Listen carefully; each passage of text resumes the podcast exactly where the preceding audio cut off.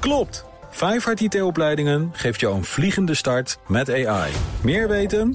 Ga naar vijfhart.nl. BNR Digitaal wordt mede mogelijk gemaakt door Amazon Web Services en Bit My Money. Zorgeloos beleggen in bitcoin. Het geld van de toekomst. BNR Nieuwsradio. Digitaal. Joe van Buurik en Ben van der Burg. Goed dat je luistert naar BNR Digitaal.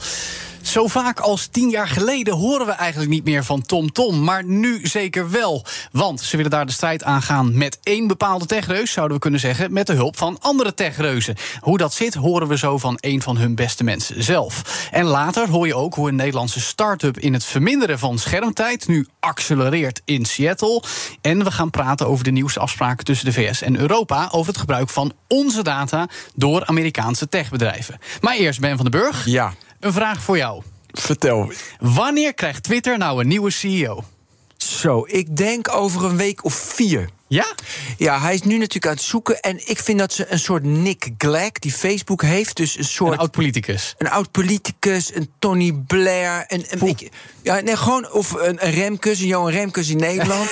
dus iemand met heel veel autoriteit. Die, als die er is, geloof je hem. Ja. En dan gaat, uh, uh, dan gaat Musk gaat mooi weet je, software doen, een beetje spelen. Ja. En dan iemand die gewoon heel veel credibility heeft over de hele wereld. En die, die we allemaal geloven. Ja, nou, ik, ik geloof jou bij bijna als ik het jou hoor zeggen. Ik moet het nog zien. Ik vind het ook extra grappig. Hoe lang want, denk jij dat? Nou ja, ik, ik betwijfel of het überhaupt in de komende weken gaat gebeuren. Ik denk dat het vooral een afleidingsmanoeuvre is. Als je kijkt naar hoe slecht het bij Twitter gaat. Dat de beurskoers van Tesla in een soort vrije nou, val is geraakt. 60% eraf sinds januari.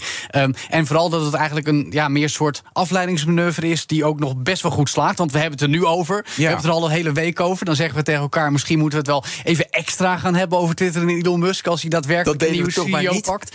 Wat, maar dat gebeurt toch helemaal niet? Nee, wat ook interessant was, Lex Friedman, die had, en dan ga ik het steeds minder serieus nemen, doe ik al heel moeilijk. Mm. Uh, Lex Friedman, podcast maken, die zei ook van: Ik hoef geen salaris, laat mij het doen. Dan denk ik, een gepromoveerde kunstmatige intelligentie, gast die podcast maakt, die denkt even zo'n bedrijf te kunnen leiden. Mensen, ze, dat had ik niet verwacht, ja.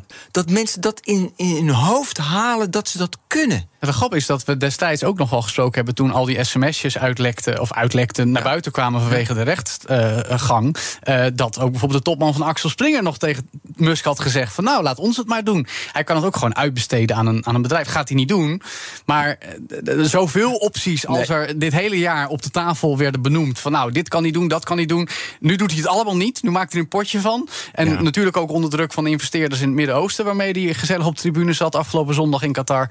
Moet hij dan opeens het toch anders gaan doen? Ja, maar ik ben toch, ik, ik, ben minder, ik ben meer benieuwd naar hoe hij geld gaat verdienen. Of de, hij denkt van die 44 miljard afgeschreven, weet je, ga hij nog steeds 168 miljard. Ik schrijf het af, klaar, het is een leuk spelend dingetje. Mm. Of dat hij nog echt daadwerkelijk gelooft van daar gaat ooit nog iets uitkomen. Nou, maar dat vind ik een vraag komen. voor jou. Want jij gaat in je vrije tijd ja. over de commercie bij een techbedrijf. Ja. Dus je hebt nog een kleine minuut om te zeggen hoe Twitter geld gaat verdienen nee. komend jaar. Want hij zegt we gaan cashflow break-even draaien. Ja. Nou ja, kijk, de kosten kunnen naar beneden. Dat doet hij nu al, dus dat is goed. Uh, ik zou inderdaad vol inzetten op betaald. Ja, ja, maar, ja consumenten laten betalen voor een abonnement met Twitter Blue. Daar ga je de nee, grote ja, berg nou, mee Ik heb het hier volgens mij vaker gezegd. Als, als ik een, een hele goede feed heb, moet ik even wie ik een hele goede feed hebben. Nou, er zijn bepaalde mensen, als die goede threads hebben, kan ik me voorstellen dat ik me daarop abonneer. Als dat een bundel is, kan ik me voorstellen dat ik me daarop abonneer. Maar ja. 200 miljoen, 1% doet dat. Het blijft moeilijk, maar ik zou daar wel eerder op, op inzetten dan die advertenties. Want dat is best wel lastig. En dan ook een free version. Mijn tijd is nu op. Dat is het. Nou, daar moeten we het aan voorlopig ja, maar meedoen. meedoen. Tot zover de inzichten van Ben Ja. over Twitter en Elon Musk. Joe van Buurik en Ben van der Burg. Dan gaan we het maar hebben over navigatiebedrijf TomTom. Want die werkt nu samen met Amazon Web Services, Meta en Microsoft onder meer aan een universele wereldkaart die ook nog eens vrij toegankelijk moet gaan zijn. En dat heet Overture. Dat is dus de naam van het nieuwe kaartensysteem. En gaat dat ook het antwoord worden op marktleider Google Maps bijvoorbeeld? En hoe gaan die andere techreuzen daar dan aan bijdragen? Dat zijn vragen voor Willem Strijbos, Vice President of Product for Maps bij TomTom. Welkom Willem. Dankjewel. Goed dat je er bent. Behoorlijke titel ook voor je visitekaartje. Waar ben je nou precies verantwoordelijk voor? Ehm, nou ja, je zegt het eigenlijk heel goed. Uh, wij uh, hebben engineering en we hebben product, uh, zoals een West Coast company. En ik doe de het productgedeelte van onze kaarten. Ja, maar dat vind ik nog steeds heel vaag. Wat, nou, als jij op een borrel vertelt, wat doe ik bij TomTom, wat zeg je dan? Nou, dan zeg ik, ik ben verantwoordelijk voor de visie, strategie... Uh, en de acties die daaruit voortvloeien voor onze producten uh, op het gebied van kaart. Ja, Willem, en waar word je op afgerekend? Waar word ik op afgerekend? Ik word afgerekend op het feit of die kaarten succesvol zijn in de markt. En wanneer is dat een succes? Uh, je KPI's, je bonus, waar hangt dat vanaf? nou, we hebben op dit moment ongeveer 400 miljoen uh, omzet in location technologies. Dat is iets breder dan alleen kaarten. Ja. Het grootste gedeelte daarvan is kaarten. We willen die 400 miljoen willen we naar 600 miljoen liften in 2025. Oké, okay, dat is de doelstelling. Dat is de doelstelling. Ja. ja. Nou, is interessant, want om het ook toch een beetje in, in B2C-termen te houden, jullie waren echt een synoniem voor navigatiemogelijkheden ja. in de breedste zin des woords. Dat is veranderd, laten we wel zijn. Um, waar ligt jullie focus nu dan op en waar gaat het naartoe dan? Inhoudelijk met activiteiten? Ja, onze focus is dus van consumentenproducten geheel verschoven naar uh, business to business, location technologies. No diensten voor bedrijven. Dienst, diensten voor bedrijven. Ja. Op het gebied van locatie. Dus kaarten, navigatiesoftware, verkeersinformatie, et cetera. Ja, want twee van jullie belangrijkste klanten zijn volgens mij Microsoft en Uber. Ja. Um, wa wa waarom kunnen die niet zelf? Waar waarom hebben die jullie nog nodig? Als in mooi hoor dat ze jullie klanten zijn, maar wat, wat, wat, wat maakt jullie zo belangrijk voor die partijen? Ja, wij doen dingen die ingewikkeld zijn, die uh, duur zijn om voor jezelf te doen. Mm -hmm. uh, en uh, die voor Microsoft bijvoorbeeld of Uber niet differentiërend zijn voor hun business. Ja. Zoals? Dus wat is dan moeilijk wat zij niet kunnen? Of niet nou, willen doen ka eigenlijk. Kaarten maken is, uh, is gewoon heel moeilijk. Daar komt heel veel bij kijken. Er komen ons, ontzettend grote stromen informatie uh, binnen. Mm -hmm. uh, waar wij ook een aantal unieke bronnen hebben... die bijvoorbeeld Microsoft en Uber hebben, hebben daar geen toegang toe. Mm -hmm. Zoals? Zoals ehm, wij hebben via onze klanten weer... Camera-informatie van auto's die overal rondrijden. En daar kunnen we van alles uit afleiden. En wij krijgen bijvoorbeeld meer dan 630 miljoen verkeersborden per dag binnen. Hoe, hoe verwerk je dat allemaal? Komt daar, om even met een buzzword te spreken, veel AI bij kijken? Of is dat gewoon heel veel ouderwets mensenwerk met computer nee, en, en cross-references, zeg maar? Dat is niet te doen met mensen. Nee. Kijk, uh, 10, 20 jaar geleden waar hadden mensen een groot aandeel in, uh, in kaarten maken. Mm -hmm. Maar dat is uh, grotendeels overgenomen door automatisering. Met inderdaad heel veel uh, AI. Mm -hmm. Uh, af en toe zijn er nog wel mensen nodig, of om de AI te trainen, of als voor de echt moeilijke randgevallen. Ja. Maar dit soort hoeveelheden data moet je automatiseren en uh, uh, automatisch verwerken. Wat is anno 2022 of anno 2023 de grootste uitdaging bij goede kaarten maken?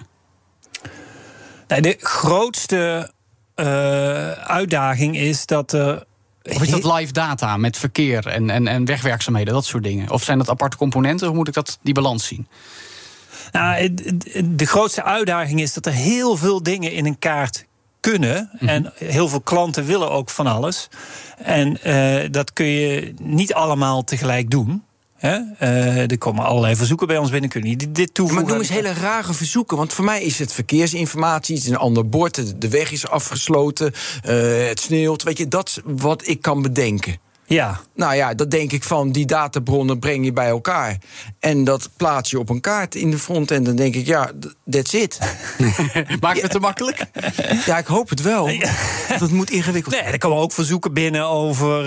Uh, kunnen jullie uh, in uh, Saoedi-Arabië alle... Uh, kamelen die, die, die over de weg gaan. Verhuurpunten. ja. Uh, alle kameelverhuurpunten, nee, die ja. komt niet binnen. Maar de, uh, kunnen jullie in Saudi-Arabië uh, alle zandwegen bijvoorbeeld ook in kaart brengen? Ja, ja. ja, dat is niet iets, dat is voor één klant interessant, maar dat is niet voor alle klanten interessant. Ja. Als je die allemaal optelt, dat soort verzoeken, je hebt ook een autofabrikant die zegt, ja, we hebben dit navigatiesysteem, werkt over de hele wereld. We verkopen duizend auto's per jaar in Oman. Ik kies weer het Midden-Oosten. Ja, prima. Uh, wij willen dezelfde kwaliteit van kaart in Oman als we in Nederland hebben. Ja, dus het is eigenlijk. En, maar dat, dat werkt natuurlijk niet financieel. Nee, maar als ze daar toch voor betalen. Weet je, als je makkelijk een databron hebt van die auto's in Saudi-Arabië, die heb je verkocht, die rijden daar. Dus je kan zien dat daar die zandweg precies op, die, op dat punt loopt. Dan kan je toch heel makkelijk die data wel aansluiten. En, in, en ze betalen dan in Saudi-Arabië voor, denk je toch, prima. Ze willen er niet altijd voor betalen, dat is één. Maar dat, dat moet je niet doen. Nee, nee dat is het klaar. Nee, precies. En twee is? En uh, twee, ze hebben dan typisch maar uh, duizend of tienduizend auto's per jaar verkopen ze daar. En, uh, en dus rijdt er niet eens iemand over die zandwegen. Maar dat is geen business case eigenlijk. Nee, dat is gewoon geen business case. Nee. ik wil even naar Google. Ja. Is dat jullie grootste concurrent? Google is wel een uh, grote concurrent op het gebied van location technology. Ja, welke nog meer, even voor de informatie? Nou, er is ook uh, hier natuurlijk, wat in uh, eigendom is van grotendeels van de Duitse autobedrijven. Mm -hmm. En daarna wordt, heb je meer regionale concurrenten. Maar, ja. Dus dat zijn eigenlijk de twee belangrijke. Maar Google is de wereldwijde marktleider als het gaat om locatiedata en kaarten, denk ik, of niet? Ja, Google is de wereldwijde marktleider op het gebied van uh, zeg maar apps op je telefoon. Uh, maps op je telefoon. Ja, en dat, en dat, is natuurlijk vooral voor consumenten. Voor consumenten, ja. Honderden miljoenen, misschien wel meer dan een miljard mensen op de planeet die Google Maps gebruiken. Ja. Natuurlijk ook omdat het standaard op Android-telefoons wordt geleverd. Ja. Omdat er samenwerkingsplannen met grote automerken zijn. Google zet er ook op in natuurlijk. Hè. Um, hebben jullie er veel last van? Uh, nou ja, wij, onze business is niet in uh, maps voor op telefoons. Uh, nee. Dat is niet onze grootste business. Onze grootste business is diensten voor bedrijven. En daar hebben wij een groot marktaandeel. Ja, daar speelt Google ook. Dat bedoel ik. Ja, die, maar die hebben daar op dit moment een veel kleiner marktaandeel dan wij. Jullie zijn B2B groter? Wij zijn B2B groter, okay. ja. Maar toch, jullie gaan de samenwerking aan met onder meer Amazon Web Services, met Meta, ja. met Microsoft, voor de Overture Maps Foundation. Vertel ja. eens, wat gaan jullie doen? Nou, wat we met Overture willen doen is een, uh, een uh, base map, een basiskaart maken. Ja. En dat uh, zou je. en dat is gedaan vanuit het principe dat er heel veel middelen nodig zijn om een goede kaart te maken. Hè. It takes the world to map the world. Ja. Uh, dus je hebt heel veel uh, nodig. En we willen eigenlijk dat er een soort dat er een gemeenschappelijke basis ontstaat die open is voor de wereld. Uh, waarop iedereen, waarin iedereen kan refereren. Dat is wat we met Overture willen doen. Dus het is open source? Het is open data, open source. Ja. ja. Maar bestaat zo'n map toch al met OpenStreetMap bijvoorbeeld? Het is toch een basiskaart? Ja, ja dus, dus... OpenStreetMap is ook iets dat gaat in. Overture is een bron voor Overture. Mm -hmm. OpenStreetMap is een kaart voor mappers, voor mensen die dat als hobby uh, hebben. Uh, waar, je, waar je heel goed kan innoveren. Wat wij proberen met Overture is, is dat te nemen, plus een aantal andere bronnen, kan ik zo meer over zeggen. Mm -hmm. En een basiskaart te maken die geschikt is voor bedrijven, voor mensen die applicaties bouwen bovenop uh, kaarten. Ja, ja, dus het wordt eigenlijk een, een, een one-size-fits-all dienst voor iedereen die iets met kaarten en locatiedata wil doen, om ja. op in te pluggen en gebruik van te maken. Ja. Oké. Okay. En je kunt je een beetje voorstellen als een taart. Dus, ja. dus OSM gaat erin en dan Overture wordt een taartbodem. Zonder taartbodem zakt die kaart uit elkaar. Ja. En alles steunt op die taartbodem. En wij als TomTom -tom bouwen dan alle lekkere dingen bovenop die taartbodem. Ja, maar is er dan nu helemaal geen taartbodem of is er een te kleine taartbodem? Er zijn nu verschillende taartbodems. Er is een TomTom taartbodem, er is een Hier taartbodem, er is een Google taartbodem, er is een Apple taartbodem. Ze zijn ja. allemaal verschillend. Ja. Dus als jij uh, data hebt in, uh, over uh, geografische data. Dan moet je dus die in al die, als je die in al die kaarten wil, moet je vier keer moeite doen. Ja, wij, wij willen dat dit de standaard gaat worden voor de wereld. Oké, okay, dat, dat is nogal een ambitie. Maar als ik terugga naar de partijen die ik net opnoemde: Microsoft, Meta, Amazon Web Services. Dan geloof ik het wel dat dat kan lukken. Maar wat brengen die partijen concreet in? Data, data, nog eens data? Da data, data, nog eens data. Uh, ja, iedereen brengt evenveel geld in. Oh. Uh, Hoeveel? Het staat op de website 3 miljoen. 3 per partij. Niets. Dat is niks. Nee. 3 miljoen per partij. Ja, maar het gaat ook niet om die uh, 3 miljoen. Waar het, wat het interessant maakt, is dat uh, is de data die al die bedrijven uiteraard, mee kunnen brengen. Uiteraard. Ja. En dan is het ook van welke data brengen ze in? Ja. Hoe waardevol is dat? Ja. Kun je daar iets over zeggen? Ja, precies. Ja, dus uh, uh, Meta, Facebook, die brengt bijvoorbeeld hun uh, POI-data, Places of Interest data in. Winkels, dat is major. Dat dingen. Ja. ja, die hebben de winkels, restaurants, hotels, weet je, die hebben zoveel op Facebook. En dan brengen ze de weer ook daar brengen ze zeg maar de taartbodem van in. Dus niet, niet alle foto's en reviews, maar wel naam, adres, uh, de, de latitude, longitude, dus de coördinaten en, en zo'n paar dingen. Ja. Ja, dus dat is iets wat Facebook uh, Meta inbrengt. Ja. Um, Amazon? Amazon heeft een delivery fleet. Ja. Die overal komt elke dag. Hè? Uh, en die, die locatietraces is iets wat zij daarvan inbrengen. Ja, ja. En Microsoft? En Microsoft brengt, uh, die heeft heel veel werk gedaan aan building footprints. Dus mm -hmm. vanuit, vanuit satelliet en aerial pictures kijken hoe alle gebouwen eruit zien. Uh, en uh, heeft met hun search engine Bing ook een heel goed idee van weer POI's, ja. places of interest. Dit, en, wat, en wat brengen jullie in? Ja. Wij brengen, qua data brengen wij um, ons wegennetwerk in. We hebben ons proprietary wegennetwerk. Ja. Daar willen we van, van af natuurlijk lange termijn. Dus dat brengen we in. Want er zijn verschillen met OSM. We, we gebruiken het OSM, OpenStreetMap, um, wegennetwerk. Daar voegen wij dingen aan toe. Dat brengen we in. Uh, en uh, we brengen natuurlijk een hele hoop kennis in. dus wij hebben een platform om van al die databronnen die erin komen... kunnen wij iets maken. Dus dat ja. is ook wat wij in kunnen ja, brengen. en dan heb je die taartbodem met die ja. partijen. Denk je, nou, dit wordt echt, het is de beste taartbodem ooit. Ik wou zeggen, ja. de som der delen, wat al deze partijen bij elkaar inbrengen. Gigantisch. Is, is, is dat, mag heel even, Ben, ja? is dit dan als som der delen al beter dan wat Google in zijn eentje kan? Theoretisch? Uh, nee, daar heb je nog dingen voor bovenop voor nodig. Ja. Hangt ook uh, uh, af van de applicaties. Maar voor verreweg de meeste applicaties zul je gewoon nog extra informatie nodig hebben. Dus yeah. als jij een automobielfabrikant bent, dan wil jij betere speed restrictions. Yeah. snelheidslimieten. Dan wil je betere adrespunten dan erin zullen zitten. En dan, dat gaan jullie bouwen allemaal? En, en ja, dat Juist. doen we nu al. Maar dat zullen we ook allemaal op dat platform, op, dat die taartbodem op die bouwen. taartbodem, Dat komt gewoon op GitHub, dat kan iedereen gebruiken. Ja. ja, dus mooi, open source, hartstikke mooi. Hoe heb je uitgerekend dat als jij die, eh, die snelheidsbeperkingen dat die business case van 400 miljoen, want dat heb ik nog steeds in mijn hoofd, naar 600 miljoen, dat het op die manier wel uitkomt? Nou, ehm, een aantal dingen. Een aantal dingen hoeven wij. eh, eh, worden straks door Overture natuurlijk gedaan. Ja. Eh, dus wij kunnen onze, onze resources kunnen we ook gaan ehm, eh, eh, laten werken aan nieuwere dingen. Dus Want die basis hoef je, daar hoef je niet ja, meer te daar hoeven maken. we minder aan te doen. Ja. Ja, dus voor jullie kan ik hem direct snappen. Want ja, Ja. maar we kun je ook hebben. Want het, kijk, het belang van de meta, het belang van Amazon moet groot zijn. Ja. Wat, weet je, heb je nagedacht, oh, en dat ze niet ook nog sideline ook nog iets anders maken? Want dat is toch wel handig voor ze, want dat het een leuk dingetje is. Eh, Heb je dat kun je uitleggen het belang van Meta of van Amazon? Neem maar één voorbeeld. Dat ze, dat ze wel vol doorgaan. Ja, nou, Meta is, eh, eh, wil de metaverse oprichten. Hmm. En ze weten dat ze dat niet alleen kunnen. Ze hebben die universele referentie nodig. Waarin, waarin alle data gehangen kan worden. Dus zij gaan dingen toevoegen in de metaverse. Die ook weer bouwen op, datzelfde, op, diezelfde, op datzelfde referentiesysteem. Wat dus in Overture. Ze willen met Overture een digital twin van de hele wereld Ja. gaan maken. Nou, mooi.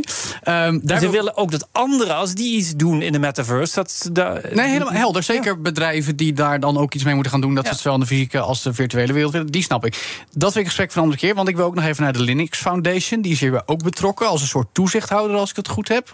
Of, of, of maak ik het dan gelijk alweer te streng? Die, die, of- Nou, die, die moet jullie een beetje bij een, elkaar in eh, gereel houden. Of, eh, Nee, het is een facilitator. Dus de Linux Foundation is geweldig. Die hebben ontzettend veel ervaring, eh, tientallen jaren ervaring met open source, open data.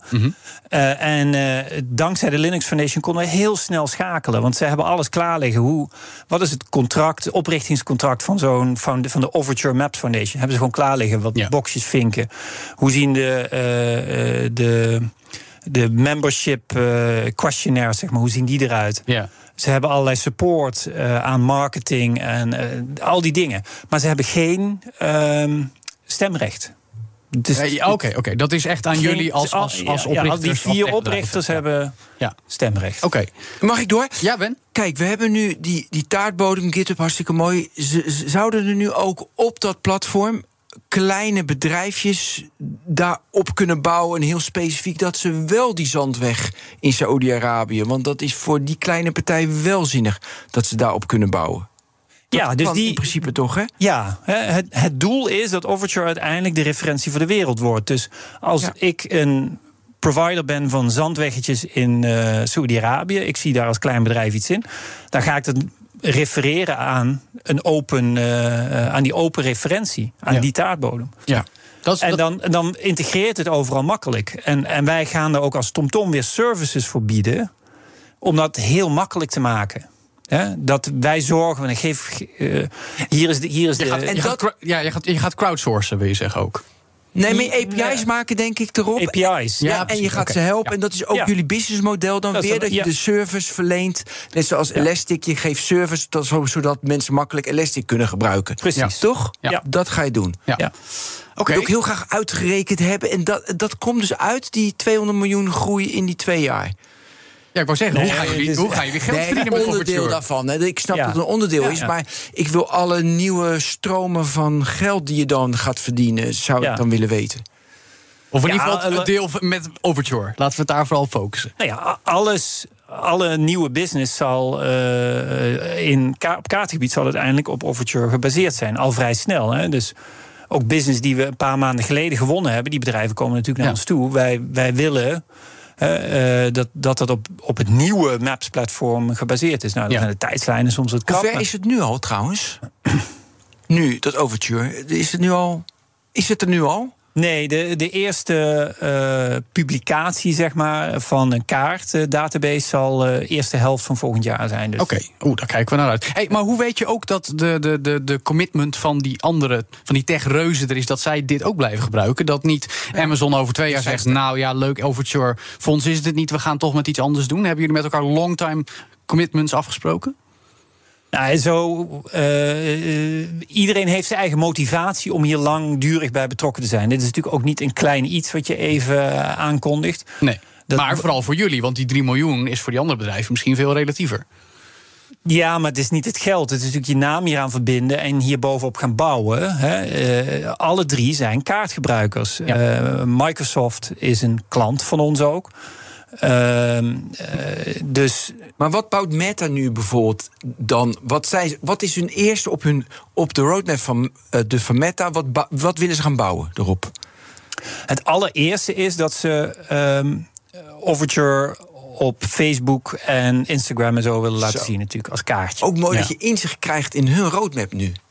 Ja, dat is ook wel spannend. Ja, zeker. Tot slot nog even heel kort dan, uh, Willem. Um, ik ga het toch nog een keer noemen. Google's dominantie. Ja, Maps is vooral voor consumenten. Maar jullie hebben Amigo nog steeds als navigatietool voor uh, consumenten. Hoe gaan jullie daarmee dan echt de strijd aan Google Maps? Tot slot. Met dank aan Overture. Nou, uh, wij zullen in onze Amigo-app uh, uh, zullen wij Overture uiteraard inbrengen. Sterk nog, zal de eerste toepassing voor ons zijn. Ja. om, en dat wordt de eerste helft 2023 dus? Ja. Oké. Ja, daar zijn we nu al heel druk mee bezig ook, om dat voor elkaar te krijgen. Mm -hmm. dus dat is waar je dat gaat zien. Ehm, inclusief alle extra taartlagen, die er boven ja. zijn daar ook in, in beschikbaar. Ehm, gaat die app in zijn eentje Google Maps uh, verdrijven. Gewoon nu zeggen dat je ze gaat verslaan. nee, ik denk dat je het moet zien hè, uh, als een uh, collaboratief iets waar er meerdere apps zullen ontstaan die allemaal dezelfde referentie gebruiken, waar je interoperabiliteit krijgt tussen data.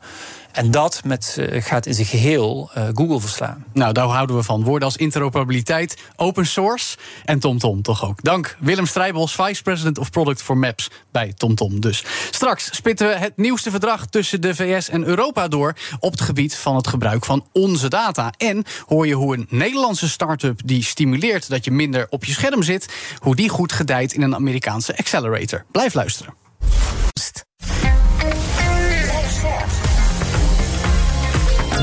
Nieuwsradio. Digitaal. Jo van Buurik en Ben van der Burg. Welkom terug bij BNR Digitaal. Zometeen fileren, dan wel bewieroken we het EU-US Data Privacy Framework. Een kader dat ervoor moet zorgen dat Amerikaanse techreuzen onze data uit Europa kunnen blijven gebruiken. Want dat had eigenlijk al jarenlang mis. Maar eerst. Twee en een half jaar geleden haalden twee Delftse studenten 10.000 euro op voor hun idee om obsessief smartphonegebruik te ontmoedigen. En dat werd een succes, want sinds afgelopen maand is Unplug, zoals dat bedrijf heet, onderdeel van Techstars Seattle. En dat is een van de belangrijkste start-up accelerators ter wereld. Maar hoe bevalt dat leven nu als ja, soort van Amerikaanse start-up? En wat brengt de toekomst voor Unplug? Dat vragen we aan de CTO en medeoprichter van het bedrijf, Jorren Richter. Welkom in de uitzending, Jorren. Hi, ja, dankjewel. Hi, hey, goed dat je er bent. Um, even uh, gekke vraag misschien. Zijn jullie nou daadwerkelijk verhuisd naar Seattle met elkaar... of opereren jullie nog gewoon vanuit Nederland? Nee, ja, we, zit, we zitten er wel voor, een, uh, voor drie maanden. Dus dat programma is drie maanden lang. Ja. Uh, dus ja, we zitten er voor een tijdje, ja. Maar drie maanden lang, dat klinkt wel als gewoon een spannende snelkookpan... en jullie gaan de hele toko ondersteboven gooien met Amerikaanse Absoluut, ja, zo voelt het ook hoor. Ja? Wat gebeurt er dan? Zo voelt het zeker, ja. Wat gebeurt er zoal? Vertel eens van een, een voorbeeld. Uh, ja, nou ja, dus, het programma is dus drie maanden. Uh, en in de eerste maand is het vooral, ja, ze noemen het mentor madness. Dus heel veel mentoren ontmoeten. Dat zijn allemaal mensen die al een keer het hebben gedaan, die vaak hun bedrijf al verkocht hebben. En dan wat tijd over hebben om mentoren. Uh, dus ja, daar zit gewoon heel veel, er zit gewoon heel veel kennis uh, in dat mentornetwerk. Uh, waar wij van kunnen profiteren. En dan de laatste twee maanden zijn eigenlijk volledig gefocust op het ophalen van geld. Um, dus financiering ophalen bij Amerikaanse investeerders. dus zij hebben een enorm netwerk daar van investeerders. die vaak al heel enthousiast worden van start-ups die bij Techstars Seattle binnenkomen. Want ja, dat uh, toch wel bijzonder, want het, dus, uh, ze hebben iets van 500 aanmeldingen per jaar, uh, per cohort dus. en daarvan kiezen ze er 12. Dus, ja, ja. Wa waarom kozen ze jullie, Jorn? Ja, onze visie. Dus ja, onze visie is echt om want ja, ik zal even iets meer vertellen over wat we maken. dat, ja, dat ja leg nog even kort uit wat Unplug eigenlijk doet.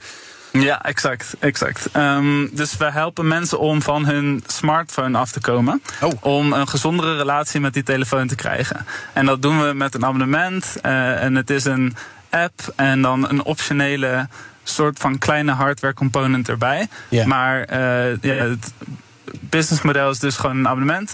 Um, en onze grotere visie is om mensen echt ja, eigenlijk menselijk te houden. Dus uh, waar we ons nu op focussen is de smartphone. Mm -hmm. Maar dat is natuurlijk veel breder. Het, het, gaat echt om onze relatie met technologie. En hoe dat aan het veranderen is yeah. in de afgelopen tijd. En wij willen dat mensen ja, dus menselijk blijven. Uh, dus dat gaat dan ook in de toekomst over dingen als augmented reality en virtual reality. Waar je eigenlijk dezelfde problemen gaat krijgen als met de telefoon die we nu hebben. Dat klinkt dat interessant, maar hoeveel, hoeveel mensen zijn er dankzij jullie al menselijker? Oftewel, hoeveel gebruikers hebben jullie al? Ja, we hebben, dus we hebben een Android-app live op dit moment. En daarmee hebben we ongeveer 30.000 downloads. En uh, uh, ja, echt de, de, hardcore gebruikers, dat zijn er uh, 600 die gebruiken het elke dag. Uh, en dan hebben we iets van 3000 mensen die het maandelijks gebruiken. Ja. Yeah. Um, ja. En dat is voor jullie genoeg eigenlijk om nou, in ieder geval nu van te leven en op door te ontwikkelen? Ja, exact. Ja, dus nou, het is genoeg om uh, bijvoorbeeld zo'n programma binnen te komen. Want dat, ja, het is toch niet makkelijk om uit het niks zulke gebruikersaantallen te krijgen. Dan, we, we merken toch wel dat we iets hebben gemaakt wat veel mensen willen. Ja, Johan, ik heb heel veel vragen. Eerst, uh, waarom kreeg je zoveel gebruikers? Terwijl, ja, ik denk, je, je hebt je focus uh, heb je op je iPhone, je hebt Android, heb je ja. ook. Dus waarom ja. jullie, waarom een pluk? Ja, ja goede vraag. Dus um, wij hebben al die oplossingen ook zelf geprobeerd. Dat is eigenlijk een pluk is ontstaan uit die frustratie. Dat die oplossingen eigenlijk niet werken. Dus je hebt inderdaad focus mode op je iPhone. Je hebt digitaal welzijn op Android. En je hebt nog best wel wat andere oplossingen. Apps die proberen dit probleem te oplossen. Wat doen jullie um, beter? Ja, dus die werkt allemaal niet voor ons omdat ze heel makkelijk te omzeilen zijn met een paar kliks. Dus ik weet niet of je zelf wel eens focusmodus ja, hebt zeker. gebruikt bijvoorbeeld. Ja, zeker. Ja, en uh, dan krijg je vaak een pop-up van oh je hebt nu je, tuin, je, je tijd is verbruikt. Um, maar dan in diezelfde pop-up kan je gewoon zeggen doe er maar 15 minuten bij of zet het helemaal uit vandaag. Uh, dus voor de meeste mensen werkt dat niet om die gewoontes te veranderen. Want dat zijn zulke diep gewortelde gewoontes. Ja. Um, dus, dus jullie maken het extreem is, moeilijk. Jullie zijn strenger. Mm, ja, we, we, niet ex, ik zou niet zeggen extreem moeilijk, maar we maken het zodat de gebruiker zelf kan bepalen hoe moeilijk ze het willen maken. Ja. Um, dus we, wat wij gewoon doen is een moment van frictie.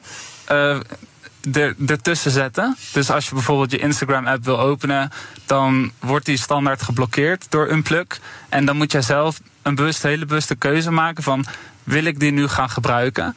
En daar hebben we verschillende dingen voor. Maar eentje die uh, heel goed werkt, dus uh, die ik al eerder noemde, is die, dat hardware component. Ja, dat dus is dat een NFC-tag die ja, je die tegen de achterkant van je telefoon aan moet tikken. Ja. Uh, en zodra je dat doet, dan krijg je toegang tot die app. Ja. En wat heel veel mensen dus dan doen, is die leggen ze bijvoorbeeld in een andere kamer terwijl ze aan het werk zijn. Of die laten ze thuis als ze met familie uit eten gaan. En dan heb je nog wel toegang tot al je handige apps.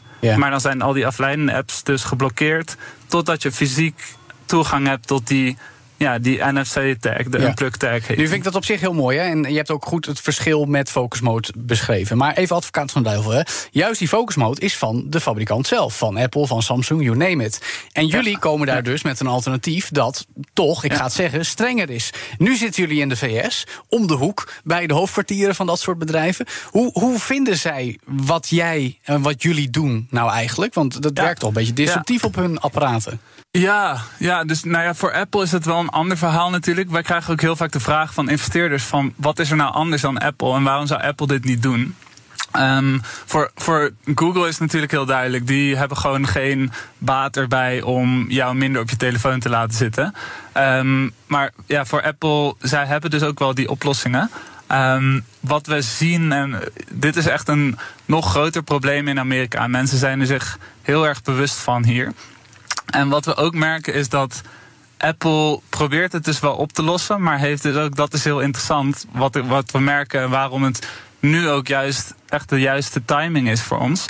Uh, omdat uh, zij hebben nu sinds de iOS 16 hebben ze hun Screentime API opengesteld voor third-party apps. Mhm. Dus dat betekent dat elke app, uh, elke third-party app kan nu een oplossing maken die eigenlijk uh, dezelfde functionaliteiten heeft als focus mode. Ja. Dus het blokkeren van notificaties en een Ja. mooie uh, overlay over apps. Ja, dus Jorn, Ehm, echt als ze willen, weet je, hetzelfde met een weerapp. Je gaat nu geen weerapp maken, want Apple kan een betere weerapp maken. Dus weet je, dat is toch behoorlijk uh, moeilijk verhaal dan voor je. Nou ja, dat is dus het interessante. Van, uh, hetzelfde gebeurde met uh, bijvoorbeeld parental control apps. Je hebt best wel veel parental control apps. En Apple heeft er ook een, die is gratis. Uh, en Google heeft er ook een, die heet Family Link, die is ook gratis. Um, en best wel veel mensen gebruiken die. Op Apple heet die schermtijd of screentime in het Engels. Uh, en ja, die zijn best wel effectief. Maar als je kijkt naar die markt, uh, de parental control markt, dan heb je echt het grootste deel van die markt is niet van Apple of van Android. Dat zijn echt third-party apps, omdat Apple en Android, die, dat is niet hun core. Het is niet hun Ja, core, core, focus ik en wat core business om die oplossingen te maken. Dus ze maken wel een oplossing die redelijk werkt en die voor sommige mensen. Maar jullie kunnen oké in die niche genoeg werkt. specialiseren. Ja, ja, eh, exact. En ze hebben gewoon ook niet de resources om voor elke markt een perfecte oplossing te maken. Ja. En ja, dat zien we dus nu ook met die schermtijd eh, API die ze hebben opengesteld. Eerst probeerden ze het zelf te doen en hadden ze die niet opengesteld voor, eh, voor andere apps.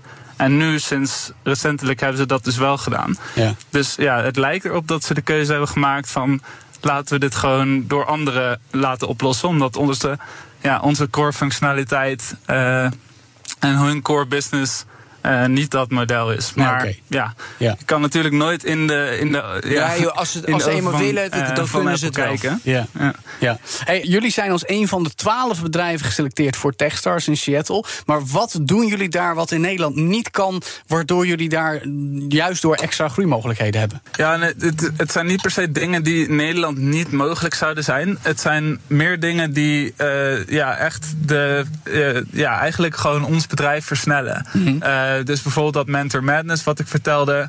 Daar zijn, we spraken in, uh, in anderhalve week hebben we daar 75 mentoren gesproken. Mm -hmm.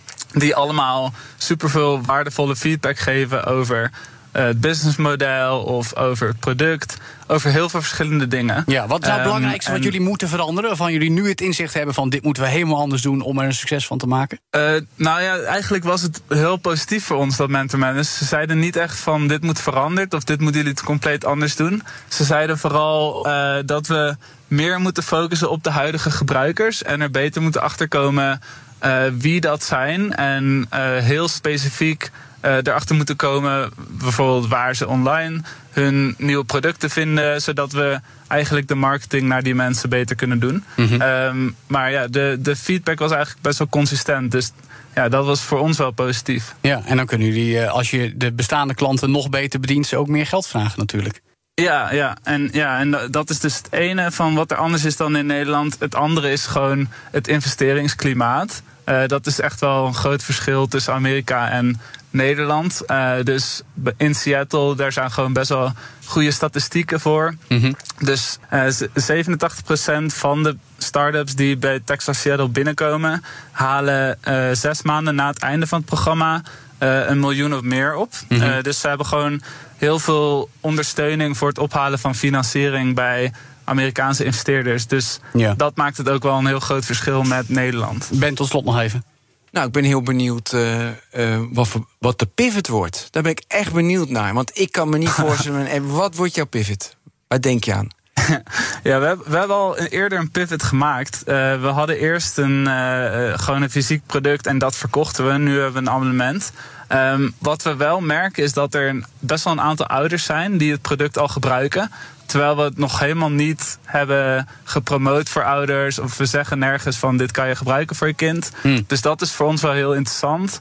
Uh, dat is een kleine pivot, want het product zou niet superveel veranderen, maar het is wel een hele andere markt. Vooral in de marketing ga je dan een vertaalslag maken. Ja, ja exact. En een beetje in het product, maar uh, inderdaad vooral in marketing en de branding. Uh, maar even dus concreet. Ja, daar, zien we, daar zien we wel heel veel opties. Maar dan moet ik het zo zien: ik ben een ouder, ik hou die tag hou ik lekker thuis. En dan, ja. en dan sluit je voor de kinderen die die telefoon meenemen de apps af die, die voor afleiding zorgen. Toch? Dat ja, is, exact. Dat ja. Is en dan. Ja. Als ze dan thuis zijn, dan uh, als ze dan bijvoorbeeld. Dan mag het een uurtje. Uh, ouders gebruiken het op verschillende manieren nu, maar ja. zo, de meeste gebruiken het van ja, als ze dan het huiswerk hebben gedaan, bijvoorbeeld. Of uh, ze mogen even gewoon een half uurtje op, op, de, op de afleidende apps. Ja. dan kun je gewoon die tag aan ze geven. En anders kunnen ze natuurlijk altijd nog wel navigeren en ze kunnen altijd bellen. Dus alle handige apps op die telefoon kunnen ze dan wel gebruiken. Ja, nou, dat is in ieder geval een interessante nieuwe stip aan de horizon. Met dank aan jullie tijd in Seattle. Dus uh, succes nog en dank voor je tijd, Jorren Richter, medeoprichter en CTO van Unplug. Digitaal. Er lijkt zwaar wat progressie als het gaat om afspraken rond doorgifte van onze Europese data naar Amerikaanse techbedrijven. Het EU-US Data Privacy Framework, mooie mond vol hebben, moet daarin voorzien om te voorkomen dat bedrijven zoals Microsoft en Meta zomaar met onze gegevens kunnen werken. Maar is dat werkelijk zo? Of moet er nog veel water door de Atlantische Oceaan voordat we met wederzijds goed bevinden ook onze data weer kunnen laten stromen? Dat vragen we aan Menno Wij, techjurist bij BDO Legal en vriend van de show. Welkom Menno. Dankjewel. Goed dat je er bent. Even kort, want hier hebben we het al vaak over gehad. Ja. Privacyactivist Max Schrems heeft het bestaande akkoord Privacy Shield eigenlijk door de rechter laten afschieten in juni 2020 al. Ja. Wordt met dit Data Privacy Framework, zoals ik het ga noemen, nou echt gewerkt aan een serieuze oplossing? Ja, dat denk ik wel echt, echt van wel. Ondanks dat, uh, nu heel kort horen waarom dat zo is omdat uh, het probleem wat het Europees Hof heeft aangekaart was tweeërlei. Hè. Je kunt niet je rechten in Amerika afdwingen bij een onafhankelijke instantie. Mm -hmm. En by the way, je kunt eigenlijk ook zeg maar, de geheime diensten daar niet überhaupt voor die instantie in rechten betrekken. En op precies die, die twee punten is Amerika bewogen met die executive order en nog wat onderliggende regelgeving. En zeg ik, als daar de pijn zat, maar je zegt terecht al, wat is het, 2,5 jaar geleden, uh, die wordt wel nu, vind ik, met de kennis die we hebben, weggenomen. Oké, maar er moet nog wel een adequaatheidsbeslissing genomen worden door de Europese eh, Commissie. Ja. Je moet vaststellen of het echt voldoet aan de privacywetgeving, de GDPR. Schrems studeert ook nog op het framework. Heeft wel wat gezegd, maar zal binnenkort nog met een uitgebreide verklaring komen, denk ik. Ziet hij beren op de weg, voor zover jij weet? Ja, hij is heel kritisch. En ik ben het daar niet helemaal met hem eens. Hij oh. heeft gezegd: het probleem van mass surveillance, oftewel uh, massa-vangnetachtige surveillance, blijft Amerikaanse bestaan. sleepnetwet zou ik maar zeggen. Exact, exact. Maar zeg ik meteen, nou ja, weet je, uh, volgens mij uh, was dat niet het struikelblok destijds bij die Schrems 2-uitspraak. Mm -hmm. En hij heeft gezegd, uh, er is nog steeds geen onafhankelijke koord. Dus hij vindt het zeg maar even een nep-koord, een nep-rechtbank. Maar daar is een goede analyse geweest vanuit drie mensen die volgens mij best slim zijn. Die hebben gezegd, heel in het kort.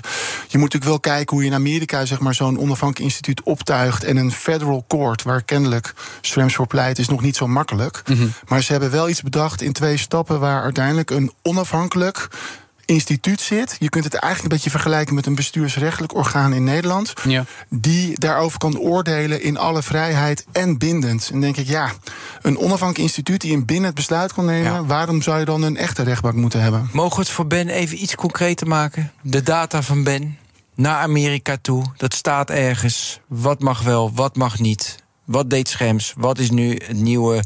Uh, wat verandert er? Wat verandert er? Oké, okay, even nog een filmpje terug. Swams heeft tot twee keer toe de deal weten te kraken. Hè, uh, voor hem een gunstige zin. Want ja. het begon met Safe Harbor en toen kwam er Privacy Shield. Mm -hmm. Nu ligt er dus die Transatlantic uh, Data Flow, hè, om het ja. nog maar even mooi te houden. Um, wat er verandert op de inhoud is niet zoveel. Dus waar je aan moet voldoen om de rechten van Ben te waarborgen in Amerika, als daar met je gegevens wordt, wordt gedaan, blijft inhoudelijk grotendeels staan. Daar zat ook helemaal niet de pijn met die doorgifte, zoals wij dat noemen. De pijn zat hem echt in. Jij kunt jouw rechten die je in Europa hebt onder die AVG, kun je daar dus niet afdwingen. Um, en ik laat even het midden wat voor jou de waarde is dat je daar in Amerika een beetje ruzie kan maken ja. uh, met Microsoft of weet ik veel wie. Uh, want volgens mij zitten we daar helemaal niet op te wachten als het aan onze gegevens zit als burgers. Maar daar zat de pijn. Er is geen onafhankelijk instituut die, nou ja, als het ware daar kan beslissen dat jouw rechten hier in Amerika worden geschonden. Ja, dus en dat gaat nu dus veranderen. Ja, want want er, komen, er komen garanties eigenlijk. Hè? Dat, dat, dat is het. De, Ja. de, de geschillenbeslechting, arbitragemogelijkheid. En er is Ehm, ook gezegd, op, daarom ben ik het ook niet eens met Max Schrems op dat punt van ja, die massa sleepnet eh, surveillance blijft staan. Amerika heeft ook gezegd, wij gaan zorgen dat dat wat zeg maar naar de NSA's van deze wereld kunnen, dat dat eh, proportioneel en reasonable moet zijn. En ik vind ook, als we even mogen reflecteren op Nederland, we lezen ook met enige regelmaat dat bij ons de geheime diensten ook weer door de toezichthouder op de vingers worden getikt ja, ja. met je neemt je mandaat een beetje te ruim. En zo moet het, daar is controle op. Eh, dus hè, dan denk ik, we kunnen er in Europa ongetwijfeld ook wat van met die geheime Maar diensten. hoe, hoe controleer ik dat voor Amerika? Ja, want ik bedoel, ook, ook die, dat, is daar een commissie? Is daar ja, nee, iets zeggen, hoe weten we zeker dat die garanties worden nageleefd? ja, stap 1 is, je kunt bij zeg maar, een onafhankelijke functionaris gegevensbescherming... eh, gegevensbescherming, ik ben de Amerikaanse term weer kwijt... maar een soort van data protection officer. Mhm. Daar kun jij een klacht indienen. Ja, maar in Nederland een is klacht AP indienen. heel makkelijk. Nee, nee, nee, nee. nee. Dus bij intern bij, dus de overheid heeft eh, verplicht een zo'n interne waakhond. Hè, dus Ja. in het kort FG, maar voluit functionaris Een gegevensbescherming. loket waar jij als consument naartoe kan als jij ziet, er gaat iets mis. Ja, en ook bij bedrijven die heel veel dat- data verwerken. Nou, neem van mij aan dat hè, de big tech dat doet. Dus je kunt in Amerika bij dus die overheid kun je zeggen... beste data protection officer, ik heb een klacht over... noem maar op, wie gegevens verwerkt. Meta, Microsoft, dus dat dat is stap 1. Oh, even, het is een autoriteit persoonsgegevens in Amerika. Nee, nee, nee, Nee. bij elk bedrijf op zich. Eigenlijk een loket. overheidsfunctionaris... Die moet, dat is verplicht. die, Oké. zeg maar, is, het, is jouw eerste loket. Ja. Fijn. Je dient daar de klacht in. Maar jij ging naar stap 2. Ja, namelijk dat op het moment dat dan inhoudelijk zeg maar, die klacht uh, ja, zeg maar, uh, makes sense in slecht Nederlands. Hè. Dus je hebt inhoudelijk een punt, ze doen daar dingen die niet mogen. Dan heb je dus een, uh, dat noemen ze dan weer redress, maar dan is er dus een onafhankelijke instantie. Wat een koord wordt genoemd, wat naar Amerikaanse maatstaven geen onafhankelijke rechtbank is, maar een soort bestuursorgaan. Een geschillencommissie. Dat is wel een soort van AP, denk ik dan maar. Een soort autoriteit die inhoudelijk uh, dat gaat beoordelen en onafhankelijk bindend een uitspraak kan doen. Ja, maar hoe weten we zeker dat dat ook gaat gebeuren? Omdat dit in de handtekening ondergezet. Nou ja, uh, nou ja oké, goed punt. Biden heeft die executive order getekend. Ja. We weten ook dat als er een nieuwe president komt... en we weten ook dat ja. iemand zich weer kandidaat heeft gesteld... dat dat de vuilnisbak in gaat. Dus op dat punt zeg ik: oké, het is dus niet zodanig, zeg maar, continu. dat voor de toekomst, 100 jaar vanaf nu en verder. dit zeg maar in, uh, nou ja, in, uh, in steen uh, gekrast staat. Ja, het blijft politiek uiteindelijk. Het blijft politiek. Maar ik vind wel vanuit. en het mocht wel eens tijd worden. Maar dat Amerika een serieuze stap zet. Ja om uiteindelijk de EU en onze wetten te pleasen. En dan kun je hoog en laag springen, maar uiteindelijk vind ik het nog steeds gek dat wij als het ware dicteren wat ze in Amerika wel of niet met die gegevens mogen. Door hebben, die hebben eigen wetgeving. Dus dat is natuurlijk sowieso een conflict van zeg maar wetssystematiek en hoe een land is ingericht. Nou, dat Amerika doet een flinke stap naar voren. Ja, maar oké, dan wil ik nog even tot slot concreet naar iets wat binnenkort gaat gebeuren. Namelijk 1 januari gaat Microsoft uh, onder het mom van de EU Data uh, Al aan uh, dataopslag en verwerking mogelijk maken. Haakt eigenlijk in op wat nu nog eigenlijk als uh, conceptverdrag. Ja. Uh, ter beoordeling aan Europa ja, ligt. Ook. Um, ook en het staat er deels dus ook los van. Maar maakt dat ding dan nu dingen mogelijk die niet konden? Of is het een beetje Ik heb de indruk van niet. Want het probleem is, het onderliggende probleem bij Schrems is dat Big Tech met zijn Europese vestigingen afspreekt. Onder omstandigheden moet je iets aan Amerika geven. Als Amerika, Microsoft, iets van een bevel krijgt, kom maar op met die Europese gegevens. Dat wordt niet anders met de plannen die Microsoft schetst. Ja, ja. Ik denk dat het wel is het signaal, wij zien het ook. En ze zitten er dicht op en proberen compliant te zijn. Volgens mij is het onderliggende probleem dat in Duitsland is niet al te lang geleden door zeg maar, een soort van uh, lokale privacyautoriteit gezegd dat 365 volstrekt niet compliant is. Ja. By the way, in Nederland hebben ze gezegd: we zien één groot risico, voor de rest is het wel compliant.